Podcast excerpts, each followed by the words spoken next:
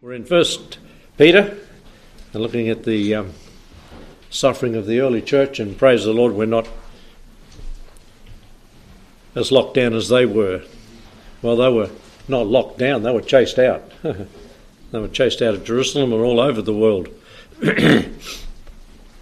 with not near as many comforts as we have today. The ability to move and transport themselves around.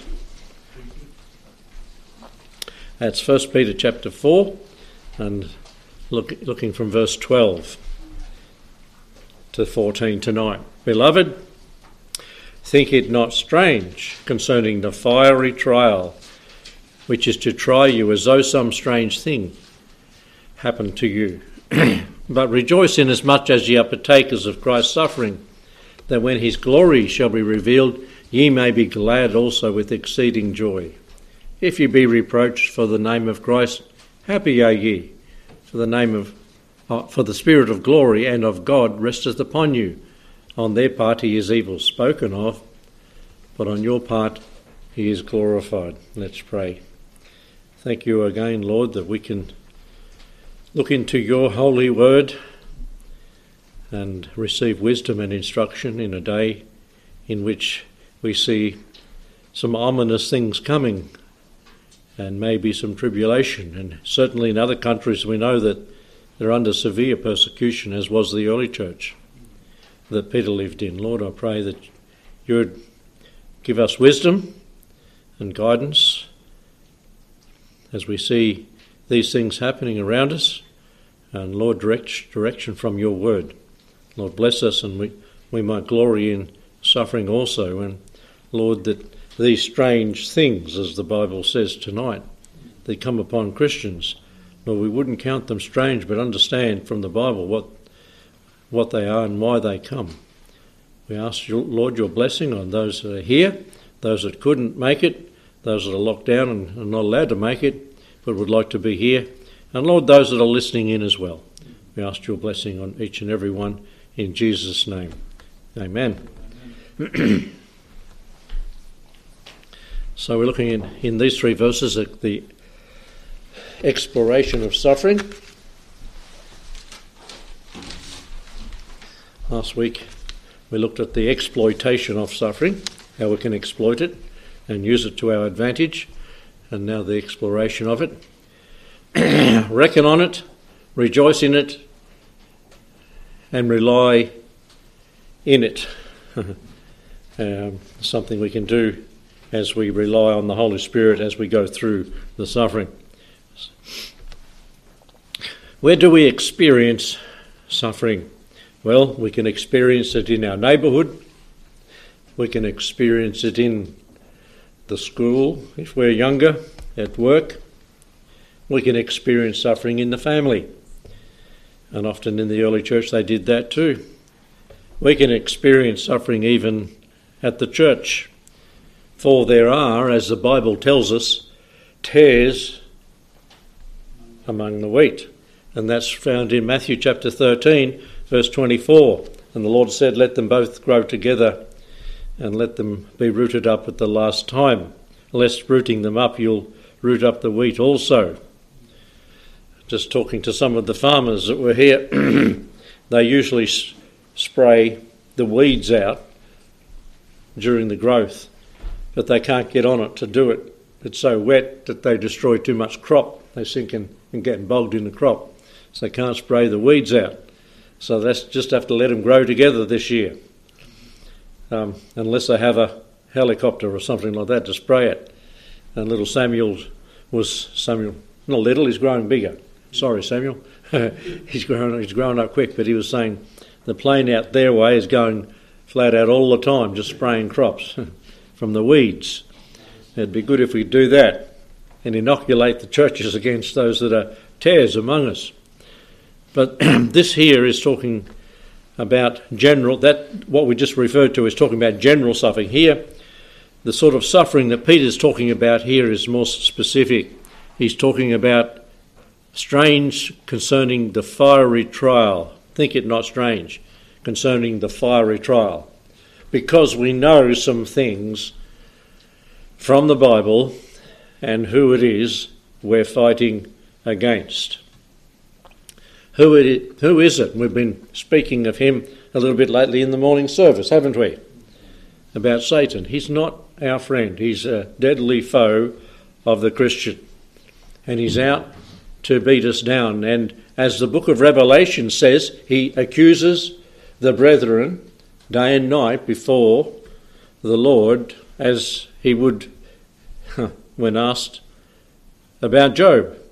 And we have quite an insight there as we read through the book of Job, twice there, that God reminded uh, Satan about Job.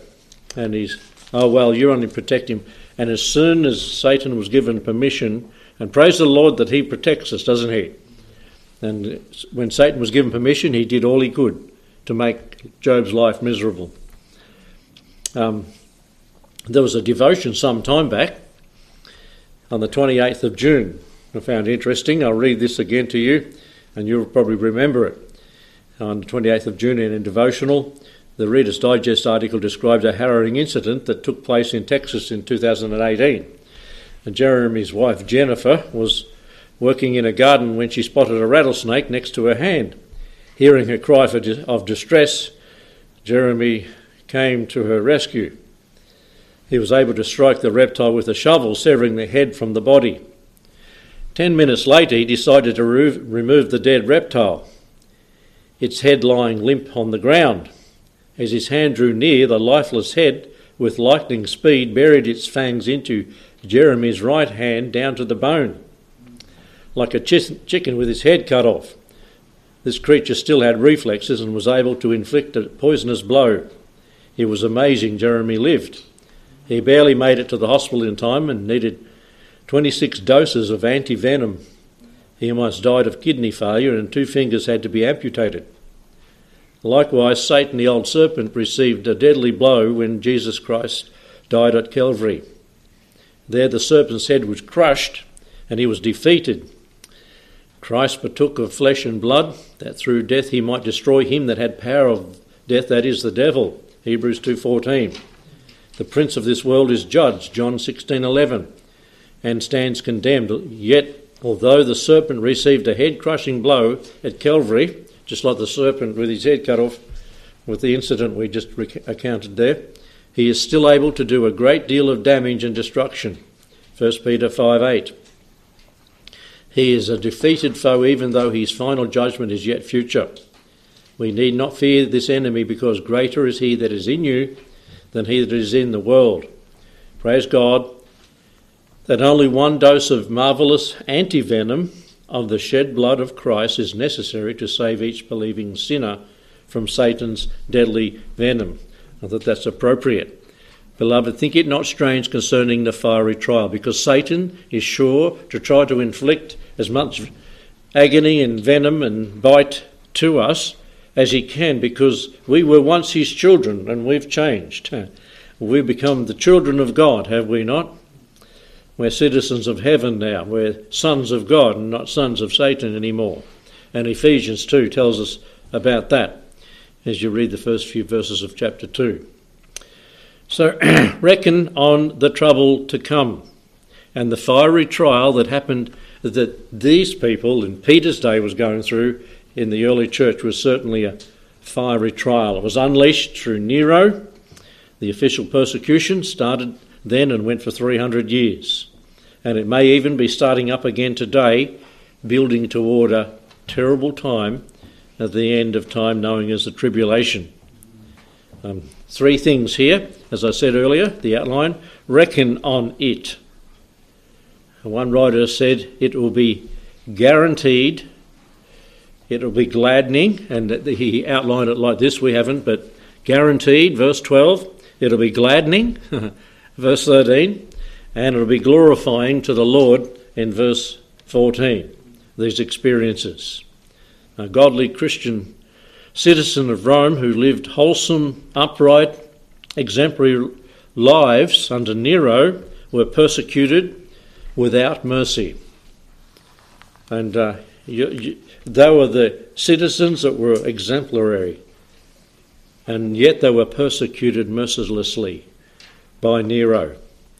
and accused falsely, and from Nero with ten of these emperors rising and persecuting for 300 years.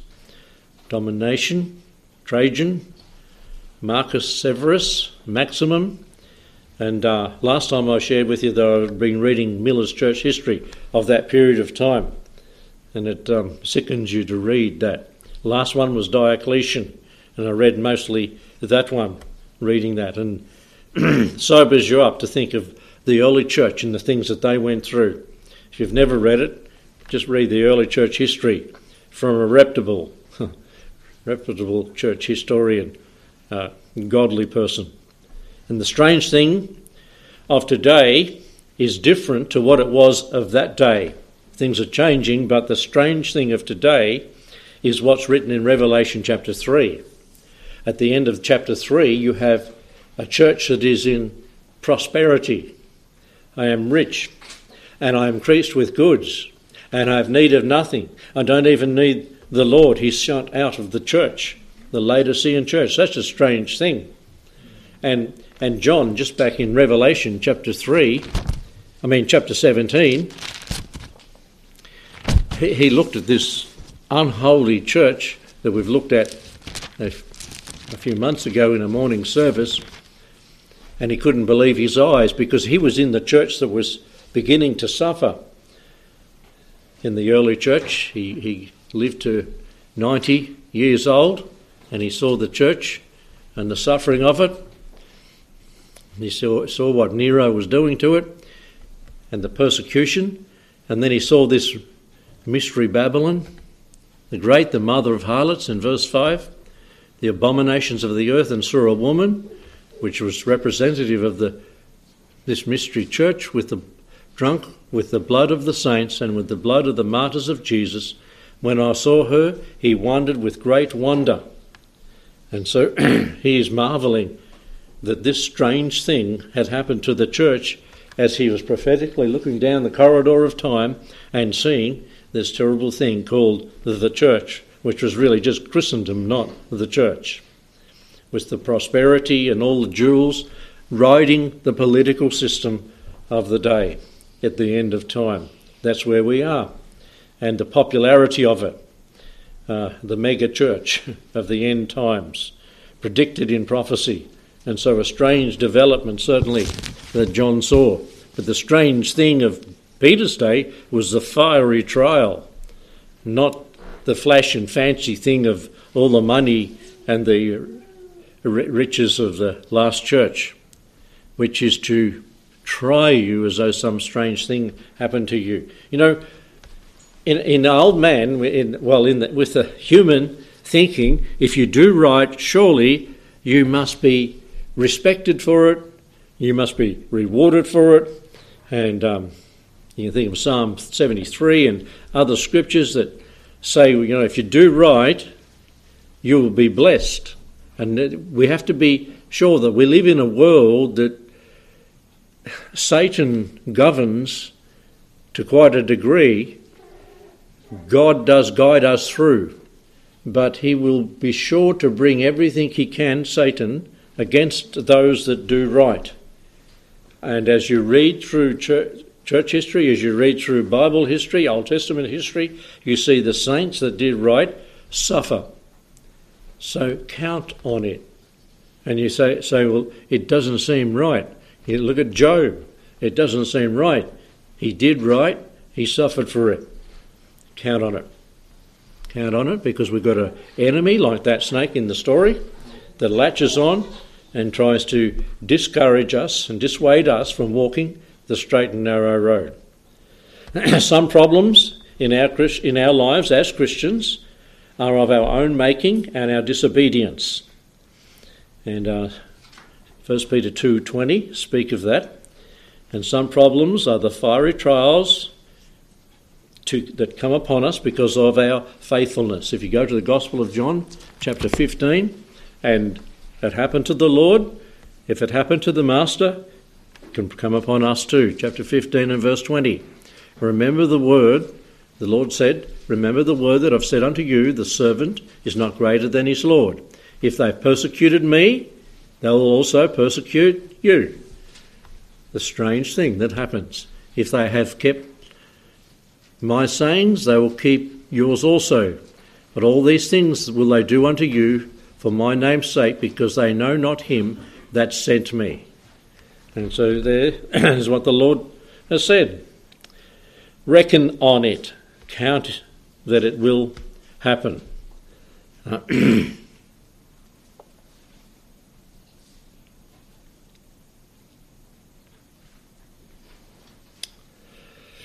hmm. I've just got an extract from some of the, um, I won't read it, we'll leave it. Extract from church history there and the things that they did. Well, it takes time to read through something of that nature. But rejoice in it. Verse 13, back in 1 Peter. Re- rejoice inasmuch as ye are partakers of Christ's suffering that when his glory shall be revealed, ye may be glad with exceeding joy. now, now, was Peter writing these things as a novice, like he hadn't experienced anything? Or was Peter writing these things a, as one that had been through the mill, had been experienced in the things that he's talking about? He was an experienced, he was a battler. He'd been there and done this. If you Notice this is, what, about 30 years after, 30 years into ministry. So this man's been battling for a while. This man's coming toward the end of his ministry. This man is, you know, ready to be offered, like Paul said. The time of his departure was drawing near. And so he's not writing as a novice, but from personal experience, um, not pious platitudes. He had felt the rage and the whip early on in his Christian life, not when he ran away and was spoken to by a maid, and he fled and he, he lied and he got he got he got himself right out of sorts there, denied the Lord three times. But just after that, in the book of Acts, in the book of Acts, chapter five, you can read there from verse seventeen and following the high priest arose up, and all they that were with him. The sect of the Sadducees, they were filled with indignation when you get the Pharisees mad. They all get mad with you. and they laid hands on the apostles and put them in the common prison. And the Lord, the angel of the Lord, opened the prison. And go out in the temple and preach, and they did. Um, And verse 28 Did we not straightly command thee, you shouldn't teach in his name? And behold, you've filled Jerusalem with your doctrine. And Peter said, and the other apostles answered, said, We ought to obey God rather than man. The God of our fathers raised up Jesus, whom you slew and hanged on a tree. He's getting bold now, isn't he? You murdered Jesus.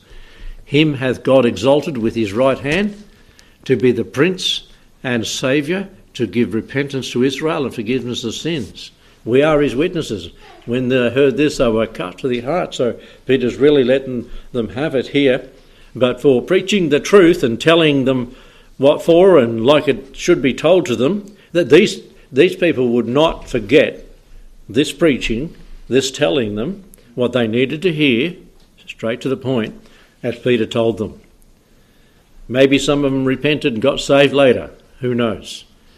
Um, In verse 40, notice what happened. And see, this is what I say. Peter was not a novice when he was writing First Peter. He'd been under the whip. And to him they agreed, and when they'd called the apostles and what? Beaten them. They commanded that they should not speak in the name of Jesus and let them go. And they departed from the presence of the council, rejoicing that they were counted worthy to suffer a shame for his name. And daily in the temple and in every house they ceased not to teach and to preach Jesus Christ. Did they stop doing what these fellows told them to stop doing? Nope. They kept on doing it, even though been beaten. So they rejoiced, as it says there. Where did it say that they rejoiced? In verse 41. Rejoicing that they were counted worthy to suffer for the Lord. Total different person once Pentecost had happened, filled with the Spirit of God, empowered by the Spirit of God, they went out preaching and declaring the truth even after being beaten. They ceased not to preach and to teach in every place. Now, if the devil had them beaten, what did they do? Go to chapter 16 of the book of Acts.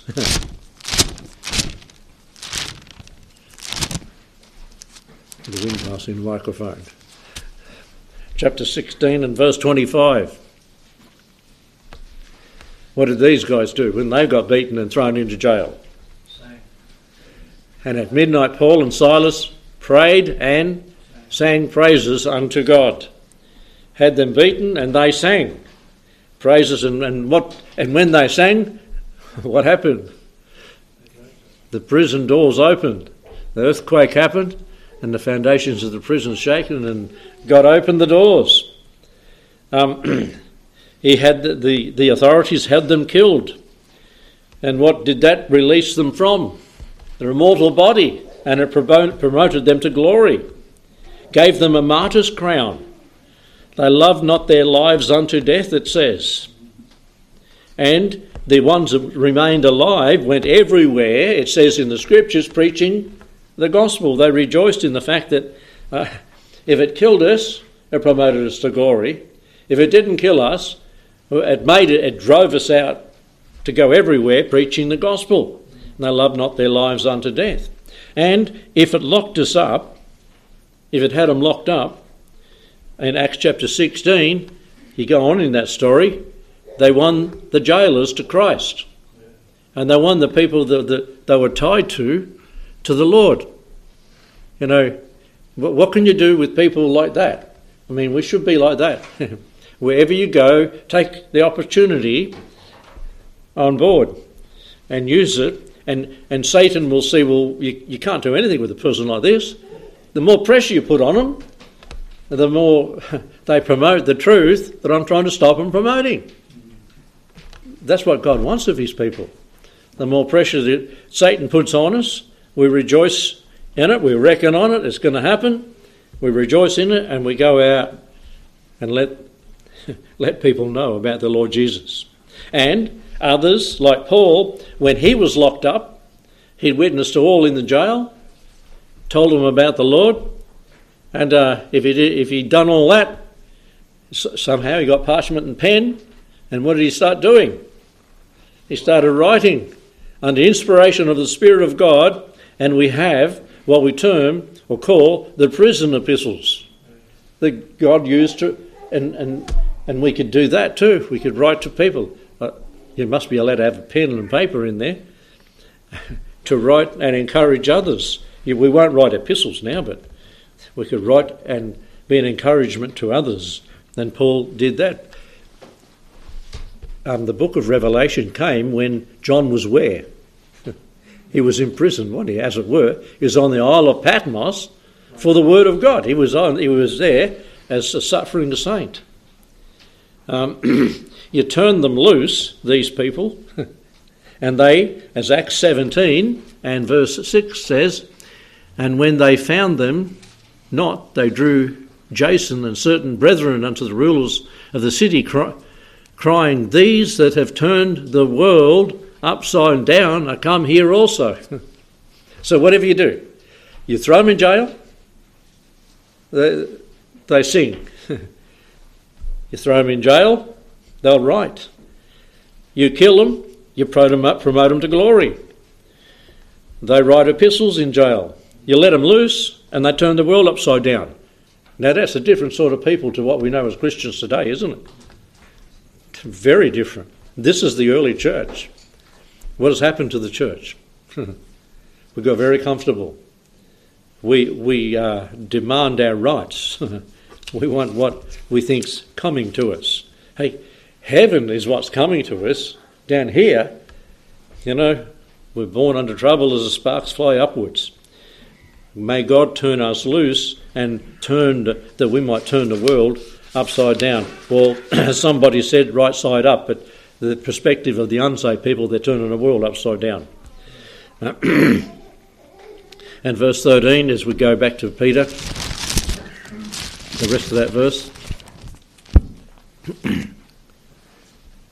but rejoicing, rejoicing as much as you are partakers of Christ's suffering, that when his glory shall be revealed, ye may be glad also with exceeding joy.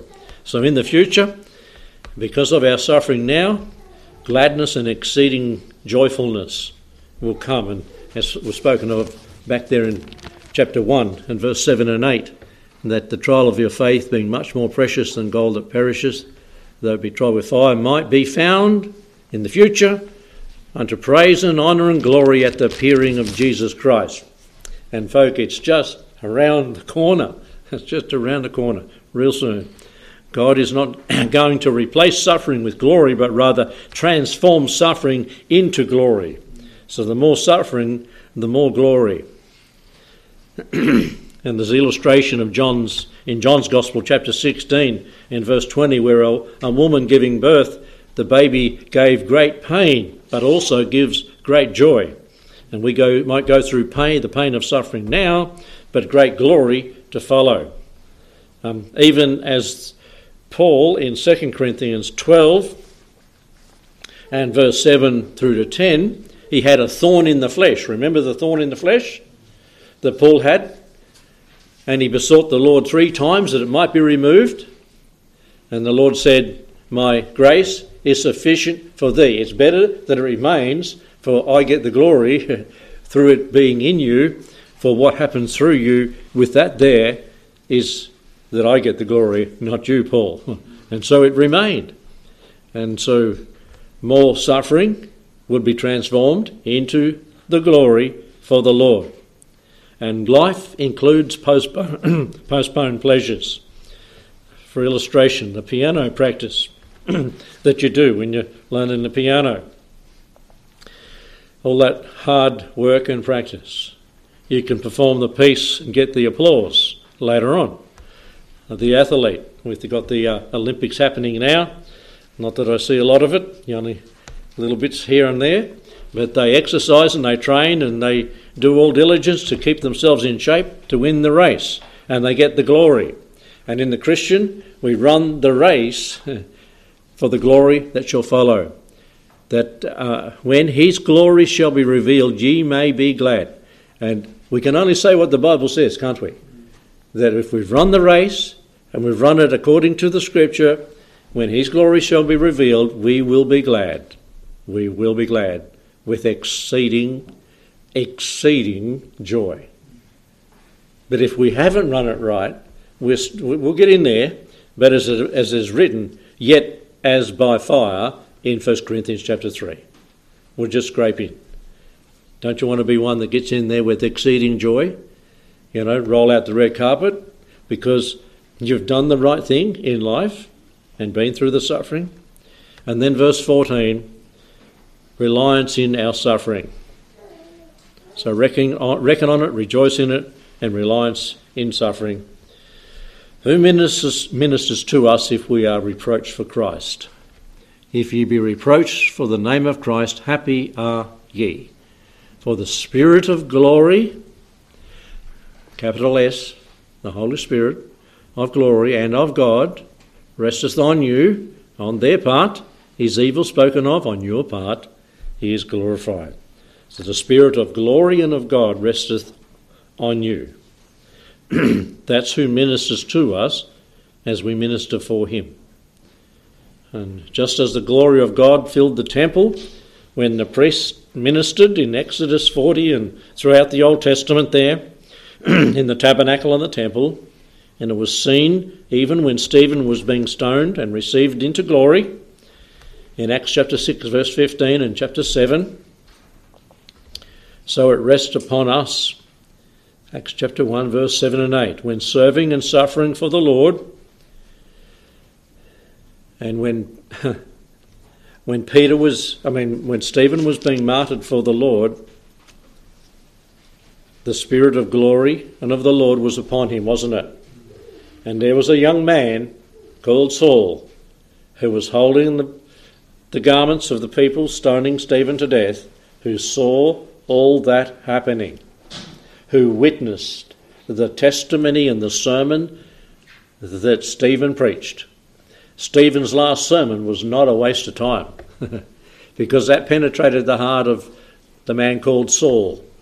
And he witnessed the fellow dying, and he witnessed the glory of the Lord, and he witnessed he, Stephen saying he saw the Lord standing to receive him into glory, and that really would have bugged him. And when that light shone from heaven, Paul knew who it was. And from that testimony of Stephen, it just haunted him. It haunted Saul all the way till he got saved. And then it made him so effective. Nothing could stand in the way of Paul, Saul Paul, when he started preaching the truth. It, it was the Lord of glory that entered his heart. Now, the Spirit of glory was upon Stephen, and that same Spirit was upon Paul. They, you know, they, they couldn't resist the truth that was in the person that was empowered by God to preach the word. And, folks, for a Christian that's empowered by the word, knows the word, and has got the Spirit of God, they can't resist the truth that's in you. No matter how intellectual and powerful they be, it's the word of God that you have, that you've hid, you've prepared your heart for as you speak the word that they cannot resist. It's not our wisdom, our word, it's God's word. And so, you know, if you be reproached for the name of Christ, happy are ye, for the Spirit of glory and of God resteth on you. On their part, the unsaved person's part, he's evil spoken of. On your part, he's glorified. You know, people mock at us when we say he's coming again soon. You know, you know, you're mad. They say you're crazy all these problems the world has today, they're building like a crescendo. You know, the, the, it's like the, the drums are getting real loud. Wake up, world. Jesus is coming. It's not climate change, it's God doing something to wake the world up. Listen, God is speaking. How loud does He have to get before you wake up? And I pray that the people that you witness to or have witnessed to wake up. Talking to someone the other day, it's been to church here for some time. They moved out of, out of town now, and, and they said their, their family have come to them and said, What you've said is starting to happen, and it's really picking up speed. He said, Yeah, it is. It is going to get a lot worse. And they're starting to ask the questions now. What's going to happen? Well, just read the Bible. And, and and it's all going to come to pass. You know, the Spirit of glory may rest upon you and of God as you go out and tell your friends and family that, you know, we're living in a time that's exciting. It might be devastating. You might have to wear a mask. You know, it might be all the other things, the restrictions, but it's a time of opportunity to share with other people. May the Spirit, as I say, of glory and of God rest upon us as we go out. And if we, we be reproached, and if we be mocked and laughed at, well, so be it, because one day we'll go missing and they can come looking. leave tracks about, leave things about that are evidence for them to pick up and read when you're gone. Tell, them, tell, tell some of them that you've witnessed to and talked to even a little bit deeper. Listen, you can have the car, I'll leave the keys in a certain place. I mean, leave the keys wherever you leave them all the time. Say they'll be in the front door in the little cupboard there, and you can take the car. It's yours. I won't need it. I don't need it. I've got a heavenly chariot. and you know, I've, I've known people that said that when a lot of people go missing, you can come and take it all because I don't need it. But you might if you're still down here. That might make them so think, you know, they're serious about this. Because, hey, we've got a better place in glory.